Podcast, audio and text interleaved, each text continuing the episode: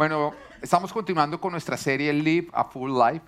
Esta es una serie que yo creo que todos deberíamos estar oyendo de principio a fin porque nos ayuda a ir trabajando las cinco áreas de nuestra vida, lo cual nos permite a nosotros llegar a esa vida en abundancia que Jesús quiere darnos a nosotros. Fue lo que Jesús nos prometió. Él dijo, yo vine a darles vida y una vida en abundancia. Pero para que tu vida sea abundante es supremamente importante que tú estés trabajando las cinco áreas de tu vida que son, área número uno, espiritual, número dos, relacional, número tres, física, cuatro, profesional, cinco, ministerial. Es la manera en la cual tú vas a poder alcanzar esa vida en abundancia que realmente empiece a impactar a las personas que están a tu alrededor, pero empezando por tu familia. Entonces estamos viéndolo como un vehículo que está en nuestra vida, que está invitado a llegar a esta vida en abundancia. Pero para poder llegar acá necesitas cinco componentes y que estén en orden. El primero de ellos, el motor, que sería nuestra área espiritual, es lo que nos da la capacidad de movimiento. Y las cuatro llantas, que serían las otras cuatro áreas que más adelante vamos a estar viendo. Pero hoy vamos a estar concluyendo lo que es el área espiritual. ¿Han prestado atención a toda la serie o no? Sobre todo, ¿han puesto en práctica? Bueno, yo quiero concluir el área espiritual hablando de nuestra identidad. ¿Quiénes somos? Si a ti te preguntaran, ¿quién eres tú? ¿Tú qué responderías? ¿Mm? Esa debería ser la respuesta. Hay algunas personas que responden su nombre, pero lo cierto es que tú no eres tu nombre. Otros responden su profesión, pero tú no eres tu profesión. Otros responden su nacionalidad, tú no eres tu nacionalidad. Porque todo eso puede cambiar. Y cuando tu identidad tú la pones en algo como aquello, pues lastimosamente tú no vas a vivir para lo que tú fuiste creado. Es importante que nosotros conozcamos nuestra identidad, porque si bien lo que nosotros hacemos no define lo que nosotros somos, lo que nosotros somos sí debería definir lo que nosotros hacemos. Eh, quiero explicar porque algunos dicen, no, sonó bonito, pero no, pero no entiendo qué fue lo que usted dijo, pastor. Pregunta, si tú te pones en cuatro patas a vivir en un potrero, a comer pasto todos los días, ¿eso te convierte a ti en una vaca? No, ¿no es cierto? Pero si tú no eres una vaca, ¿qué haces en un potrero en cuatro patas comiendo pasto? ¿Te das cuenta? Lo que tú haces no define lo que tú eres, pero lo que tú eres sí debería definir lo que tú haces o tú no estás haciendo. ¿Mm? Entonces, no vivir de acuerdo a nuestra identidad en muchos casos ocurre por desconocimiento. Una persona que está en cuatro patas comiendo pasto en un potrero es porque cree que es una vaca, no sabe que no es una vaca. Entonces, el creer lo, correcto, lo incorrecto por desconocimiento termina viviendo haciendo cosas que no debería estar viviendo. Pero para tú vivir tu verdadera identidad es importante que tú sepas quién eres. Porque si tú eres millonario, pero crees que eres pobre, vas a vivir como pobre, a pesar de ser millonario. Así que, ¿cuál es tu identidad? ¿Quién eres realmente tú? La palabra nos dice en Juan capítulo 1, versículo 12 y 13. Más a cuantos lo recibieron, a los que creen en su nombre, les dio derecho de ser hijos de Dios. Acá está hablando de las personas que le entregaron completamente su vida y su corazón a Jesucristo. Que cuando escucharon acerca de Jesús dijeron, sí, Jesús va a ser mi dueño.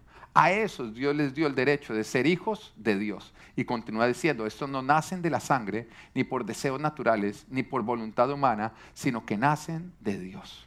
Acá nos está hablando de lo que ocurre en el momento en que tú te conviertes al Señor Jesucristo. Esto ocurre cuando tú le entregas toda tu vida y todo tu corazón, cuando tú lo confiesas a Él como tu Señor en toda área, no solamente en un área.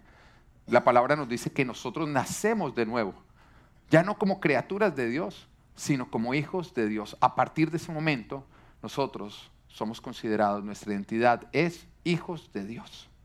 Eso pasa cuando nosotros hemos creído. Pero también significa que antes de nosotros entregarle nuestra vida y nuestro corazón al Señor, nosotros no éramos hijos de Dios. Éramos criaturas de Dios. Habíamos sido creados por Dios, pero no éramos considerados sus hijos. Pero ahora que somos hijos, el ser hijos viene con ciertos derechos.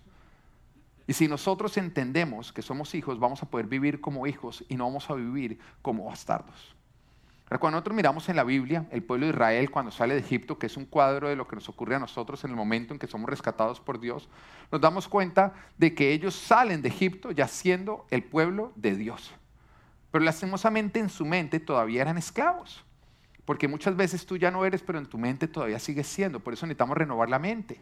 Y como el pueblo de Israel todavía seguía pensando como esclavo, a pesar de no ser esclavo, todavía se comportaban como esclavos. Y cada vez que ellos se enfrentaban cualquier necesidad o problema, buscaban la respuesta, la salida a esa situación en la esclavitud. Entonces tenían hambre y entonces cogían y decían, tenemos hambre, devolvámonos a Egipto, que allá hay carne. Siempre buscando atrás en la esclavitud. Venía un ejército enemigo de frente y ellos cogían y decían, vamos a morir en el desierto, estamos mejor en Egipto, devolvámonos para Egipto. Tenían sed y en ese momento cogían y decían, ¿para qué salimos de Egipto? En Egipto teníamos que beber. Constantemente estaban buscando la solución a cualquier problema en la esclavitud.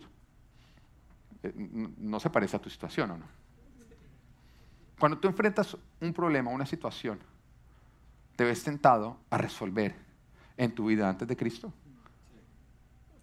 Volviendo atrás a una esclavitud de la cual Jesús te salvó. Eso es mentalidad de esclavo. Tú no tienes que estarte esclavizando para resolver las situaciones que tú estás enfrentando porque ahora tú eres un hijo de Dios. La palabra nos dice en Romanos capítulo 12, versículo 2, dice, no se amolden al mundo actual. ¿Qué quiere decir? Que este mundo actual tiene una manera de resolver situaciones, pero nosotros no nos podemos amoldar al mundo actual, sino sean transformados mediante la renovación de su mente. Así podrán comprobar cuál es la voluntad de Dios buena, agradable y perfecta. Sí, este mundo actual, cada vez que enfrenta un problema de hambre, mira a Egipto para solucionar. Cada vez que enfrenta un ejército enemigo viniéndose a ellos, mira a Egipto para resolver. Pero tú y yo no podemos ser igual que ellos, tenemos que ser transformados, no nos podemos ajustar, no nos podemos amoldar al mundo actual. Sino que cada vez que enfrentamos algo, no miramos a Egipto, sino que tenemos que mirar a Dios.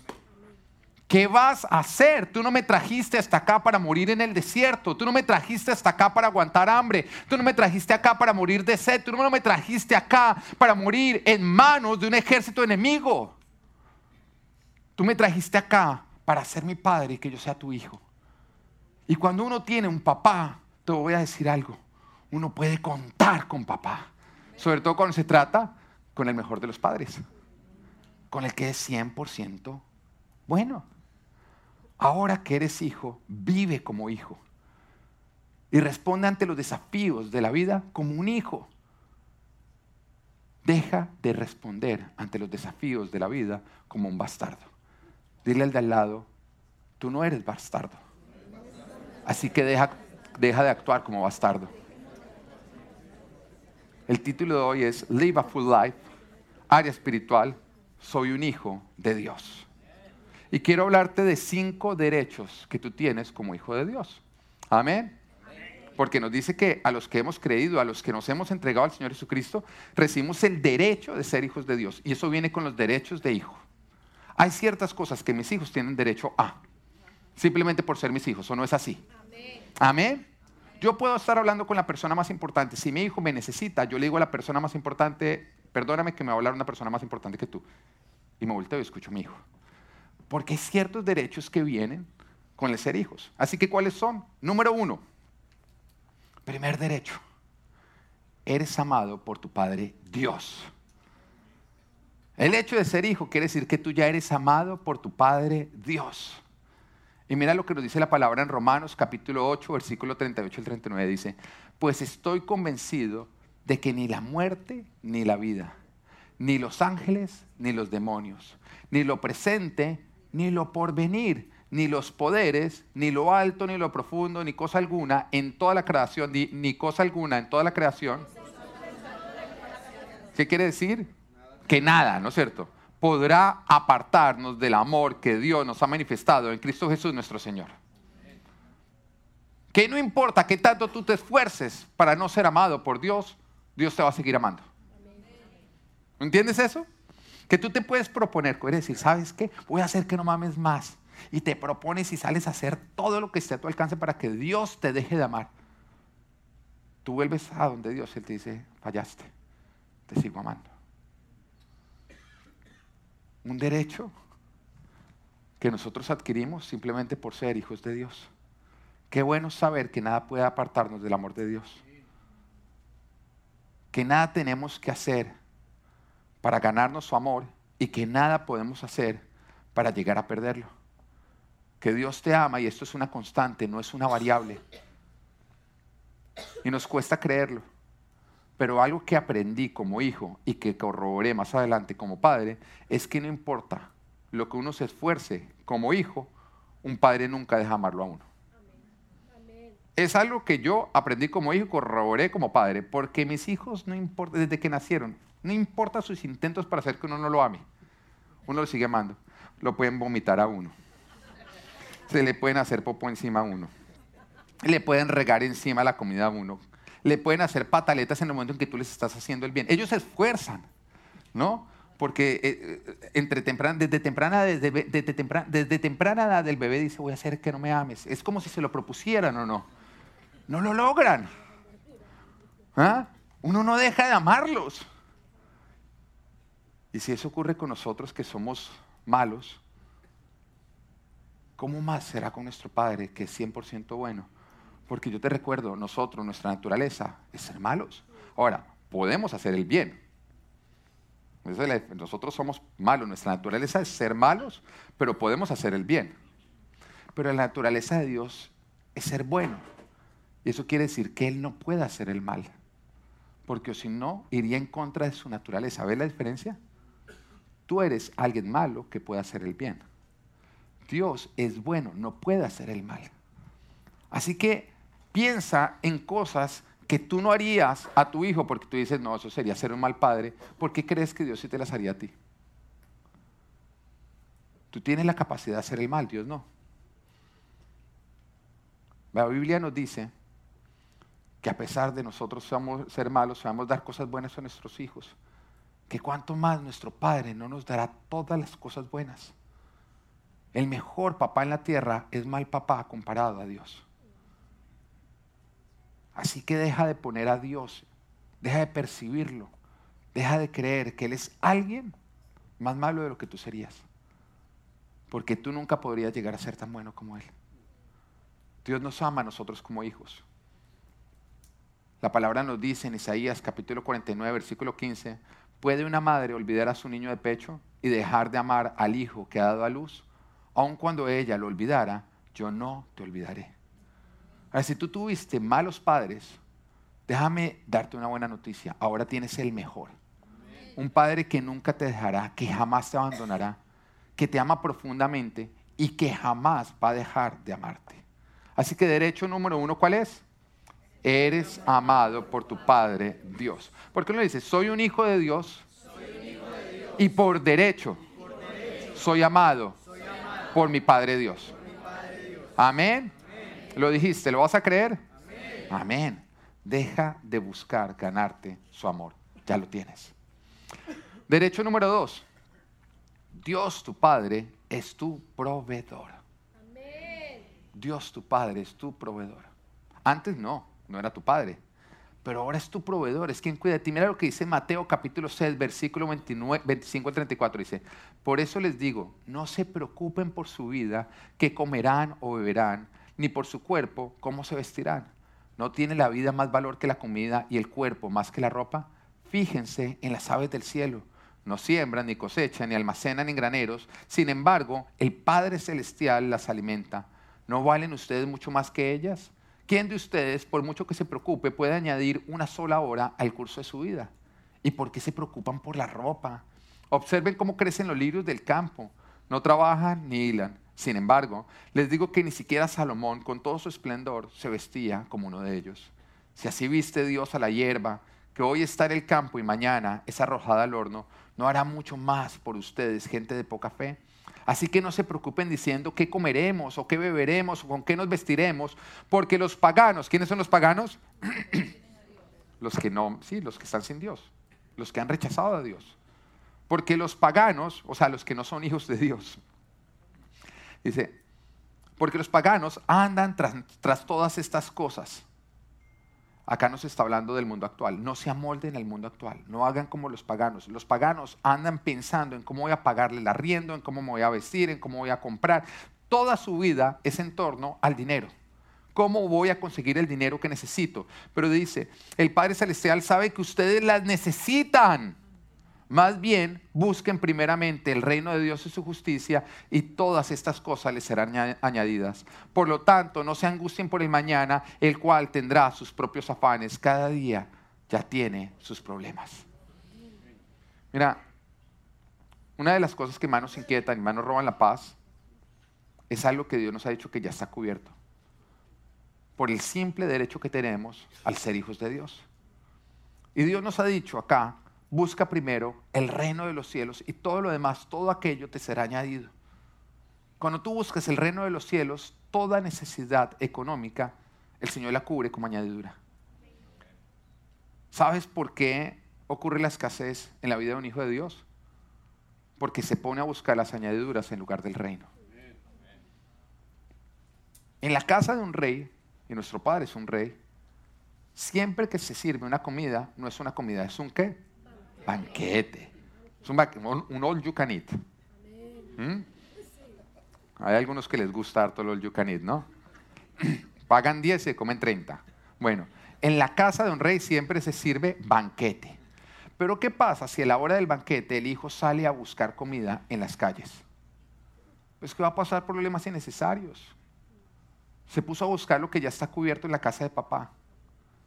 Lo que el Señor te está diciendo es deja de poner tu confianza en el dinero, en el trabajo, en tu jefe y empieza a entender que todo aquello son simplemente llaves, pero que la fuente es nuestro Dios. ¿Qué quiere decir?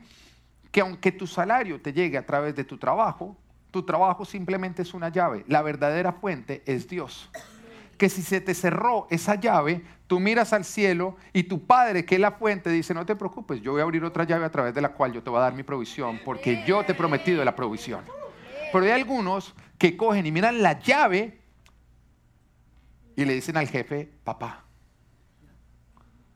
Que le dicen a la empresa, papi. Creyendo que la empresa es la que les va a ellos a estar cumpliendo. Hay algunos que pierden el trabajo y es lo peor que les podría pasar en la vida porque se sienten bastardos, me abandonó mi papá, mi proveedor. Déjame decirte que tu padre no te abandona. Él te ha dicho, jamás te dejaré, jamás te abandonaré. Y si se cierra una llave, Él te va a abrir otra. Deja de creer que algo humano va a cuidar de ti. Porque tú tienes un papá que jamás te deja y jamás te abandona. Pero ¿en qué consiste buscar el reino de los cielos? Porque sí nos advierte el Señor. En lugar de andar buscando los añadiduras, busquen primeramente el reino de los cielos y su justicia y todo lo demás les será añadido. O sea, hay algo que tú y yo tenemos que estar haciendo y es buscando el reino de los cielos. Eso es lo que va a desatar las añadiduras. Buscar el reino de Dios y su justicia es vivir a Jesús como nuestro Señor en cada área de nuestra vida. Hacer lo que Jesús nos dice en todo. Saber que nuestras necesidades son cubiertas porque nosotros estamos buscando agradarlo a Él en todo. Eso quiere decir que tú no tienes que estar mirando a tu trabajo como tu padre o tu proveedor, pero sí tienes que estar trabajando de una manera en que honre a Dios. Ahora, si tú haces tu trabajo de una manera que honra a Dios, y Dios te lo dice, hazlo con integridad. No lo hagas para tu jefe terrenal, no, hazlo para mí, porque yo te estoy mirando. Si tú lo haces de esa manera, si tú adoras a Dios a través de tu trabajo, haciéndolo mejor, el Señor te dice, no te preocupes si pierdes tu trabajo porque yo tengo uno mejor para ti. Entonces acá no estoy diciendo que ustedes se pueden poner de vagos y mañana llegar a donde el jefe a patear la lonchera a decir es que ahora yo encontré que mi papá Dios me va a responder por todo, ¿no? Porque eso es todo menos buscar el reino de Dios y su justicia. Una persona que busca el reino de Dios y su justicia es el mejor trabajador. Porque sabe que no trabaja por un salario, sino trabaja para a través de su trabajo adorar a papá Dios. ¿Entiende la diferencia? Pero en el momento que ese trabajo tambalea, uno está fresco, uno está tranquilo, uno dice, yo hice lo mejor posible, tú lo sabes, papá Dios. Entonces, si se cierra esta puerta es porque tú me vas a abrir una más grande. Mira, esto, fue una verdad que yo entendí cuando estaba en el, en el mundo laboral y de pronto empezaban a despedir gente en la empresa. Y yo cogí y decía, yo he trabajado de una manera excelente, soy íntegro. Papá Dios, tú a través de mi trabajo has sabido que yo te adoro a ti. Así que si pierdo el trabajo, gloria a ti, porque algo mejor va a venir. Ahora, si tú pierdes tu trabajo por vago, es que no estás buscando el reino de su justicia, eres vago, te va a venir la disciplina de papá Dios, porque Dios disciplina a los que ama. No es castigo, es disciplina. Amén. El buscar las añadiduras en lugar del reino hace que nosotros, o es dejar que nos enseñoreen las añadiduras. ¿Sí, ¿Sí ves lo que pasa? Una persona que en vez de buscar el reino de Dios y su justicia anda buscando las añadiduras, las añadiduras terminan enseñoreándolo. Entonces tu trabajo termina siendo tu Señor. Tu dinero termina siendo tu Señor. Todo lo de este mundo, lo que es añadidura, termina siendo tu Señor. Hay algunos que hasta la ropa que se ponen termina siendo sus señores. Porque andan en torno a la ropa que se van a comprar. A salir el último iPhone. Cosas materiales que son añadiduras terminan siendo tu Señor. Porque tú andas en busca de ellas en lugar de andar buscando el reino de Dios y su justicia, y dejar que tu Padre Celestial sea quien te lo entregue todo. Sea quien te provee absolutamente todo. Vemos el pueblo de Israel en el desierto. Ante hambre, ellos salían a esclavizarse nuevamente en Egipto, porque estaban en busca de qué? De las añadiduras. Pero ¿qué haces tú ante la necesidad? ¿Buscas a Dios? ¿O estás buscando la respuesta en aquella esclavitud que tú dejaste. Deja de buscar la respuesta en la esclavitud de la cual Jesús te ha rescatado. Porque el derecho número dos que tú tienes es que Dios es tu proveedor. Derecho número tres. Pero antes de eso vamos a decirlo. Yo soy un hijo de Dios. Y por derecho, Dios mi Padre, es mi proveedor. Amén. Qué rico saber eso, ¿no es cierto? Bueno, ahora viene el número tres. Dios, tu Padre, cuida de ti. Ah, no es ti, no es la policía, no es el vecino que sabe kung fu, ¿Mm? no es tu esposo que se cree kung fu, es tu padre el que te cuida el que cuida de ti. No es el gobierno. ¿Tú lo entiendes? No son las ventanas de tu carro que tú las subes cuando estás pasando por un barrio que no te da paz. No es tu billetera, no es el banco, no es tu trabajo, no es tu jefe. Dios tu Padre es quien cuida de ti. Mira lo que dice Salmo 121, capítulo 3, versículo 8. Dice, no permitirá que tu pie resbale. Jamás, di jamás, duerme el que cuida de ti. ¿Tú, entiendes lo que está diciendo acá la palabra? Que no hay un solo momento en que Dios se quedó dormido y viene a ti y te pasó algo malo. Porque uno le pasa con los hijos de uno. Uno los está cuidando. Pero nada más es que uno se voltea hacer y ahí en ese momento se encaramó donde no se tenía que encaramar y ¡páquete! Por más de que uno se intenta salvar de todos, no lo logra. Porque es que uno no tiene ojos en todo lado.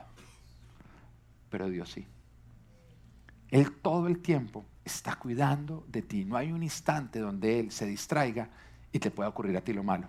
No es como que tú cuando sales a la calle le tienes que decir despierto, ¿no? Despierto, despierto, mirándome, mirándome, despierto. A mí, a mí mi hijo me dice cuando ir a algún lugar, papá, me, me, miran, ¿no? Me estás cuidando, ¿no? Y se va, entonces ya sabiendo que yo lo voy cuidando. No, no es necesario que tú le digas a Dios. Dios te dice a ti, estoy despierto. Jamás duerme el que cuida de ti. Continúa diciendo, jamás duerme ni se adormece el que cuida de Israel. pone ahí tu nombre. Jamás duerme ni se adormece el que cuida de Pedro. El Señor es quien te cuida. El Señor es tu sombra protectora. Continúa. De día el sol no te hará daño, ni la luna de noche. Puedes salir de día, puedes salir de noche. Él siempre te está cuidando. El Señor te protegerá. De todo mal protegerá tu vida. El Señor te cuidará en el hogar y en el camino, desde ahora y para siempre. Y tú dices, amén. Qué rico es saber que donde tú vas, Dios te está cuidando. Su mirada siempre está sobre ti. Ahora, algo que yo sé como papá es que para tocar a mis hijos tienes que pasar por encima de mí. ¿O no? Para uno no lo tiene que pensar dos veces, no es una decisión que uno toma. Eso es instinto. Eso es instinto. Para que tú le hagas un mal a mis hijos vas a tener que pasar por encima mío. Bueno, Así es nuestro Padre Dios. Su mirada está siempre puesta sobre nosotros. Para podernos tocar a nosotros tendrían que pasar por encima de Papá Dios. Y eso no es posible. El que se meta contigo, se mete con Papá Dios. ¿Ah? Dígale al de al lado, no se meta conmigo. ¿Ah? Tengo tremendo respaldo. ¿Mm? Juan capítulo 10, versículo 29. Mi Padre que me las ha dado a ustedes, está diciendo el Señor Jesús a ustedes, es más grande que todos, más grande que cualquier enemigo. Desde que Satanás, que Thanos, pon el que tú quieras. Amén. Mi Padre que me las ha dado es más grande que todos y de la mano del Padre nadie las puede arrebatar. Mira, cuando tú buscas el original griego de nadie, significa nadie. ¿Ok? Para que vayas entendiendo. Nadie te puede arrebatar de la mano de papá Dios. Qué rico saber eso no. ¿Tú quieres saber cuántas veces la Biblia dice no temas? 365 veces. ¡Wow! Eso quiere decir que Dios lo escribió una vez por día para que nosotros sepamos que no existe un día en el que nosotros tengamos que temer. Que Él cuida siempre de nosotros. Ahora, el temor es el resultado de nosotros percibir a Dios como lejos de nosotros, como desentendido de una situación. E, es, ahí cuando nosotros tenemos miedo, cuando nosotros estamos enfrentando una situación y no vemos a Dios por ningún lado. Le, pasó a los apóstoles cuando estaban en, en, la barca y empieza la tormenta y en ese momento ellos vieron a Jesús durmiendo, lo vieron lejano, desentendido. Entonces, ¿qué tuvieron? Miedo. Y viene desde Adán y Eva, cuando cayeron y hubo una separación con Dios, nos dice que lo que ellos tuvieron fue miedo y salieron a esconderse. El miedo siempre es el resultado de nosotros percibir a Dios como lejos de nosotros o ajeno a una situación que nosotros estamos teniendo. Pero esto es una falsa percepción, porque en Hechos capítulo 17, versículo 27 dice, en verdad Él no está lejos de ninguno de nosotros. Ah. a ti te podrá sorprender una mala noticia. Dios ya la sabía. A ti te podrá sorprender cuando el médico te dice, ay, tengo una enfermedad. Dios ya sabía. A Él nadie lo sorprende. Él no está lejos. Él cuida de ti. Cuando mis hijos tienen miedo en la noche, sobre todo Natán, de pronto porque vio alguna película en que salía... Yo no le dejo ver películas de esas. Eh, mi esposa le dejó ver una película en que salía algún monstruo o algo. ¿Mm? Yo le digo a ella, mi amor, no va a dormir bien. Y ella me dice, no, déjelo, déjelo, que él vea esa película. Es al revés. Eh, ellos empiezan, eh, empiezan de pronto a gritar, ¡ah! Pero apenas uno entra al cuarto, en ese momento, ¿qué pasa? Ellos se calman o no. Y de hecho le dicen a uno, ay, duerme, duerme hoy acá. Ahora, si yo me acuesto a dormir, ellos ya no tienen más miedo. El miedo se soluciona con saber que papá está cerca. Lo mismo ocurre en la vida. Cuando tú sabes que papá Dios está cerca, tú ya no tienes miedo. Puede que la situación siga, pero tú sientes a papá cerca, abrazándote, diciéndote, nada te va a poder tocar, yo cuido de ti. Eso que tú tanto temes no va a ocurrir. Eso que tú deseas ya viene en camino. Porque la palabra de Dios dice que al malvado le ocurre lo que teme pero al justo, al Hijo de Dios, lo que su corazón desea. Qué rico saber esto, ¿no? Que Dios es el que cuida de ti, que Él está cerca. Romanos 8:32 dice, el que no escatimó ni a su propio Hijo, sino que lo entregó por todos nosotros, ¿cómo no habrá de darnos generosamente junto con Él todas las cosas? Mira lo que está diciendo, no hay una sola cosa que Dios no haría por nosotros, sus hijos. Es que ya lo hizo, ya entregó a Jesucristo por rescate a nosotros. O sea, cuando tú dices, Señor, tú se me vas a ayudar acá, Él te dice, ya entregué a mi hijo para darte cuenta que no hay una sola cosa que yo, haría, que yo no haría por ti. ¿Por qué estás dudando? ¿Por qué temes? Tú eres mi hijo. No hay una sola cosa que tu Padre Celestial no haría por ti. Y yo creo que eso merece un amén o no. Así que derecho número 3 di, por derecho, Dios mi Padre, cuida de mí. Amén. Nos vamos al número cuatro. Perteneces al reino de los cielos y a la familia de Dios. Por derecho de hijo, tú perteneces al reino de los cielos y a la familia de Dios. O sea, quiere decir que tú perteneces a una familia y que esa familia no es cualquier familia, es la familia de papá Dios, que donde papá Dios es tu qué? Tu papá. Y donde los demás hijos de él son tus hermanos. Mira, cuando yo estaba en la ceremonia de nacionalización de los Estados Unidos jurando bandera, hubo algo que me encantó y que me causó mucho confort. Y fue cuando nos empiezan a explicar lo que significa ser ciudadano americano. Y nos dice, Estados Unidos a ustedes los adopta. Y eso quiere decir que, que lo que es con ustedes es con los Estados Unidos. Ahora uno dice como, wow, tremendo respaldo, ¿no? Uno ahora sí camina mirando al otro, ¿qué, qué, qué? ¿Ah? Me meta conmigo, se mete con los Estados Unidos. ¿no? Siente uno como respaldado, ¿no? Y, y de hecho, cuando, cuando ocurre cualquier tipo de amenaza en cualquier parte del mundo, cada país lo primero que tiene que hacer es averiguar qué ciudadanos suyos están en peligro. Y por eso empiezan a salir en los noticieros. Hay tantos americanos, pero si es el noticiero de Colombia, hay tantos colombianos. Si es el de Perú, tantos peruanos. Porque cada país tiene la obligación de averiguar cuántos de sus ciudadanos están en esa situación y su prioridad número uno es el bienestar y la seguridad de cada uno de ellos. Ahora, eso sí es confort saber que los Estados Unidos está velando por nosotros porque nosotros somos parte de los Estados Unidos. Pero tú y yo tenemos una nacionalidad que está por encima de esa. Y mira lo que dice Filipenses 3:20, dice, en cambio, nosotros somos ciudadanos del cielo. de donde anhelamos recibir el Salvador, el Señor Jesucristo. Nosotros somos ciudadanos del cielo. Dígale al de lado, yo soy ciudadano del cielo. Mira, ese problema, ese problema migratorio ya está resuelto. De pronto tú todavía estás buscando dónde está la green card, dónde está la green card. Tienes la blue card. ¿Ah? Eres ciudadano de los cielos con todo lo que viene. El que se meta contigo viene los cielos a buscar. Ese es uno de los nuestros. Ese es uno de los nuestros. Vamos, todos los ejércitos de los cielos. Vamos porque ese es uno de los nuestros. Qué rico saber eso o no. Que los cielos velan y cuidan de ti. Que Dios asigna ángeles para que cuiden de nosotros. Y que no solamente somos ciudadanos del reino de los cielos. Somos los hijos del rey somos de la familia real, sangre azul. Amén. De los cielos. Acá puede que hayas nacido con una sangre, mejor dicho, más roja que en los cielos, sangre azul. No es como Cheo que se cree sangre azul. Sigue diciendo que él es español, que europeo, que él llegó en el barco.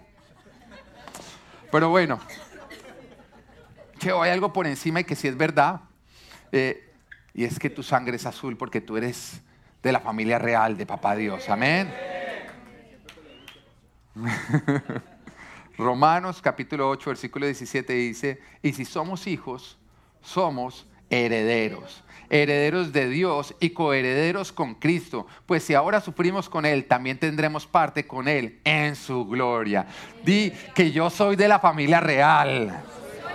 Amén. Es a lo que tú perteneces. Así que derecho número cuatro, vas a decir, yo pertenezco por derecho, como hijo de Dios, al reino de los cielos y a la familia de Dios. Amén. Pero quiero que recordemos los cuatro puntos que hemos tenido hasta el momento. Derecho número uno, ¿cuál es? Ese, eres amado por Dios tu Padre. Número dos. Dios tu Padre es tu proveedor. Número tres cuida de ti. Número cuatro. Pertenezca al reino de los cielos, a la familia de Dios. Y número cinco, eres aprobado por Dios y Él tiene un plan para ti. Es un derecho. Deja de andar buscando la aprobación de Dios. Ya la tienes por derecho. Dios ya te mira y te dice, tú eres aprobado. Lo que tú haces no, no lo hagas buscando mi aprobación, porque tú ya eres aprobado, porque eres mi hijo. tú eres aprobado por Dios y Él tiene un plan para ti. Acá estamos hablando de sentirme aprobado y de realización, son dos cosas que son indispensables para el ser humano. Nosotros necesitamos las palabras, eres aprobado, de un padre diciendo, estoy orgulloso de ti. Lo que tú has hecho en esta vida, lo que tú eres en esta vida, me enorgullece. Es importante escucharlo, ¿no? De pronto no lo viste tu padre biológico, pero sí de tu Padre celestial, que te dice, tú eres aprobado por mí. Estoy orgulloso de ti. Y la segunda, que la realización. Todos nosotros necesitamos sentir que estamos avanzando en la vida, que estamos yendo hacia algún lugar. Cuando tú estás en un trabajo y te empiezas a sentir que ni para adelante ni para atrás te sientes estancado, en ese momento te sientes ¿qué? Frustrado, porque todos queremos realizarnos. Bueno, tú como hijo de Dios tienes un derecho. Y ese derecho es que Dios, papá Dios, tiene un plan para tu vida. Un plan de realización. Que si tú decides seguir, al final del camino tú vas a decir, ah, me realicé.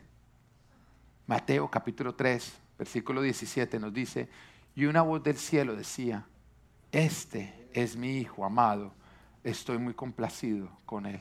Son unas palabras que, que tanto nosotros anhelamos escuchar, ¿no? Y que acá el Padre Celestial está abriendo los cielos para decirlas sobre Jesús. Una gran necesidad del hombre es sentirnos aprobados. Y por eso terminamos buscándola como mendigos a través de lo que hacemos. Para obtener esas palabras tan deseadas. Estoy orgulloso. Muchas personas andan como mendigos buscando a través de todo su hacer obtener esas palabras de sus padres biológicos. Y por eso hay tantos adictos al trabajo. Por eso hay tantas personas frustradas. Porque todo lo que hacen lo están haciendo inconscientemente para tratar de sacar de la boca de sus padres, estoy orgulloso de ti. Y ante la frustración de no recibirlo, lo que salen es hacer más, más, más y se convierten en esclavos de su hacer. Todo porque anhelamos escuchar, estoy orgulloso de ti. Pero de pronto hasta el momento tú lo único que has obtenido es la frustración lo cual ha despertado una necesidad de hacer mayor y mayor. De pronto hay otros frustrados, porque ante su pobre hacer viven entonces en desaprobación, como inmerecedores. Y esta fue la historia de los dos hijos pródigos. Muchos dicen que la historia del hijo pródigo, pero no, es la historia de los dos hijos pródigos. La palabra nos cuenta que el hijo menor, un momento en que llegó donde su padre, le dice, dame mi herencia que quiero vivir a mi manera. El padre se la entrega, entonces él se va y gasta todo el dinero en mala vida, en prostitutas, derrocha todo hasta que queda sin nada, el punto en que termina alimentando cerdos. Ahora, el cerdo para los judíos es un animal inmundo, o sea, terminar alimentando cerdos significa que terminó en lo peor, o sea, rock bottom, lo peor a lo que él podía llegar a, a tocar, y queriendo comerse la comida de los cerdos. Entonces en ese momento él dice, no, pero en la casa de mi padre hay trabajadores, hay jornaleros que ellos comen mejor de lo que yo estoy comiendo. Le decir a mi papá que por lo menos me dé trabajo. Así que él se devuelve para la casa arrepentido por lo que le viene haciendo y nos dice que, que cuando él todavía estaba lejos, todavía está lejos, no había llegado, pero ya su dirección era hacia allá. Y, y mira lo lindo, de pronto tú hoy no estás donde deberías estar, pero ya estás yendo en la dirección correcta. Y nos dice que el padre lo vio todavía lejos venir hacia él y salió corriendo y lo encontró a mitad del camino. Eso ocurre cuando hay un arrepentimiento. Que aunque estés lejos, tu Padre Celestial corre hacia ti y te ayuda a recorrer el resto del camino. Entonces lo tomó y el hijo le dijo, no merezco ser un hijo, por lo menos quiero ser un jornalero. Y el padre le dijo, perdón, una vez hijo, siempre hijo. Una vez hijo, siempre hijo porque nada puede apartarte del amor de tu Padre Celestial. Entonces el Padre dijo, por favor póngale la mejor ropa y le entregó un anillo. Ese anillo era su posición en la autoridad y mandó a, a matar el ternero más gordo de todos, porque tocaba hacer una fiesta. Ese hijo estaba muerto, pero ahora estaba vivo. Así que dio esa orden. Este era un hijo que se sentía inmerecedor que vivía en desaprobación porque todo lo que había hecho en su vida era derrochar, derrochar, derrochar. Él sabía que de la boca de papá no podían salir las palabras, estoy orgulloso de ti. Entonces vivía siempre en la frustración de la desaprobación. De pronto eres tú. Pero había otro hijo, el hijo mayor, que nos dice que cuando iba llegando escuchó la música. Y entonces le dice a alguno de los siervos, le dice, ¿qué, es esa música? Y le dice, no, es que tu hermano menor ha vuelto. Entonces tu padre mató el becerro más gordo y hay una fiesta. Y entonces él se indignó, mira, él no estaba dispuesto a caminar el camino que le faltaba, no, él se indignó en ese momento y dijo que mi padre venga hasta acá. El padre tuvo que salir, porque un padre siempre va donde su hijo. Y llega y le dice, ¿qué pasa, hijo mío? Estamos celebrando. Pero él dijo, toda mi vida te he hecho caso, toda mi vida me he esforzado y tú no me has matado ningún becerro y ahora viene ese degenerado y por él si lo matas. Estoy indignado. Este hijo también estaba perdido. Lastimosamente, él vivía toda su vida sin descanso, buscando con su esfuerzo obtener unas palabras que ya el Padre le había dado a él. Y lo único que le había hecho a él era crecer en orgullo. Porque ambos basaban su ser en su hacer. Ellos creían que lo que ellos hacían era lo que los iba a probar con el Padre Celestial. Entonces el que no había hecho lo suficiente vivía desaprobado. Y el otro que sí hacía vivía esclavo del hacer, esforzándose, esforzándose, esforzándose, creciendo en orgullo, viendo a los demás como si fueran poca cosa. Pero una persona que tiene una identidad sana no busca en su hacer la identidad. No, esta persona vive la aprobación del Padre porque su ser no está en su hacer, sino en lo que Jesús hizo. ¿Entiendes la diferencia? Tú no eres aprobado por lo que tú haces. Tú eres aprobado por lo que Jesús hizo en la cruz del Calvario. Es por gracia. Simplemente es un derecho adquirido por ser hijo de Dios. Tú ya eres aprobado por el Padre. Porque la palabra de Dios dice que tú y yo fuimos revestidos por Jesús.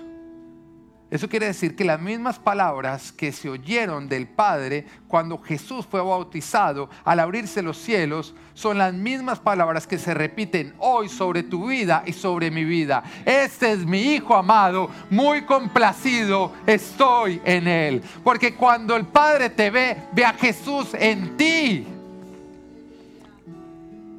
Ahora con respecto al hacer, tu hacer no es para obtener una aprobación, sino para obtener una realización. Dios te creó y te dio un propósito, un plan para tu vida, una asignación. Es vivir para lo que tú fuiste creado. Y eso es lo que se conoce como una realización. Como te lo decía, es una de las necesidades básicas de todo ser humano. Pero muchos están buscando la realización en su trabajo y en las cosas terrenales y por eso andan frustrados. Porque tú solamente vas a encontrar tu realización cuando tú vivas para lo que fuiste creado. Y tú fuiste creado a propósito, por propósito y para un propósito. Y este propósito se encuentra solamente en Jesús de Nazaret. Deja de buscar tu propósito en tu trabajo. Deja de buscar tu propósito en lo creado. Déjate de buscar tu propósito en lo terrenal y lo temporal. Porque el propósito de tu vida solamente lo vas a encontrar en Dios. Él fue el que te creó. Él fue el que definió tus fortalezas y tus debilidades. Y Él todo lo hizo pensando en el propósito que Él tiene para tus vidas. Dios tiene tiene un plan para tu vida. Y cuando tú te alineas a ese plan, entonces tú vas a vivir la realización. Esa realización de decir, para esto fui creado, para esto soy bueno, acá cumple un propósito. Deja de pensar como bastardo, porque tú ya no eres bastardo, ahora eres un hijo amado, ahora tienes un padre que cuida de ti, ahora tienes un padre que es tu proveedor, ahora tienes una familia espiritual a la que perteneces, ahora eres aprobado por tu Padre Celestial. Amén.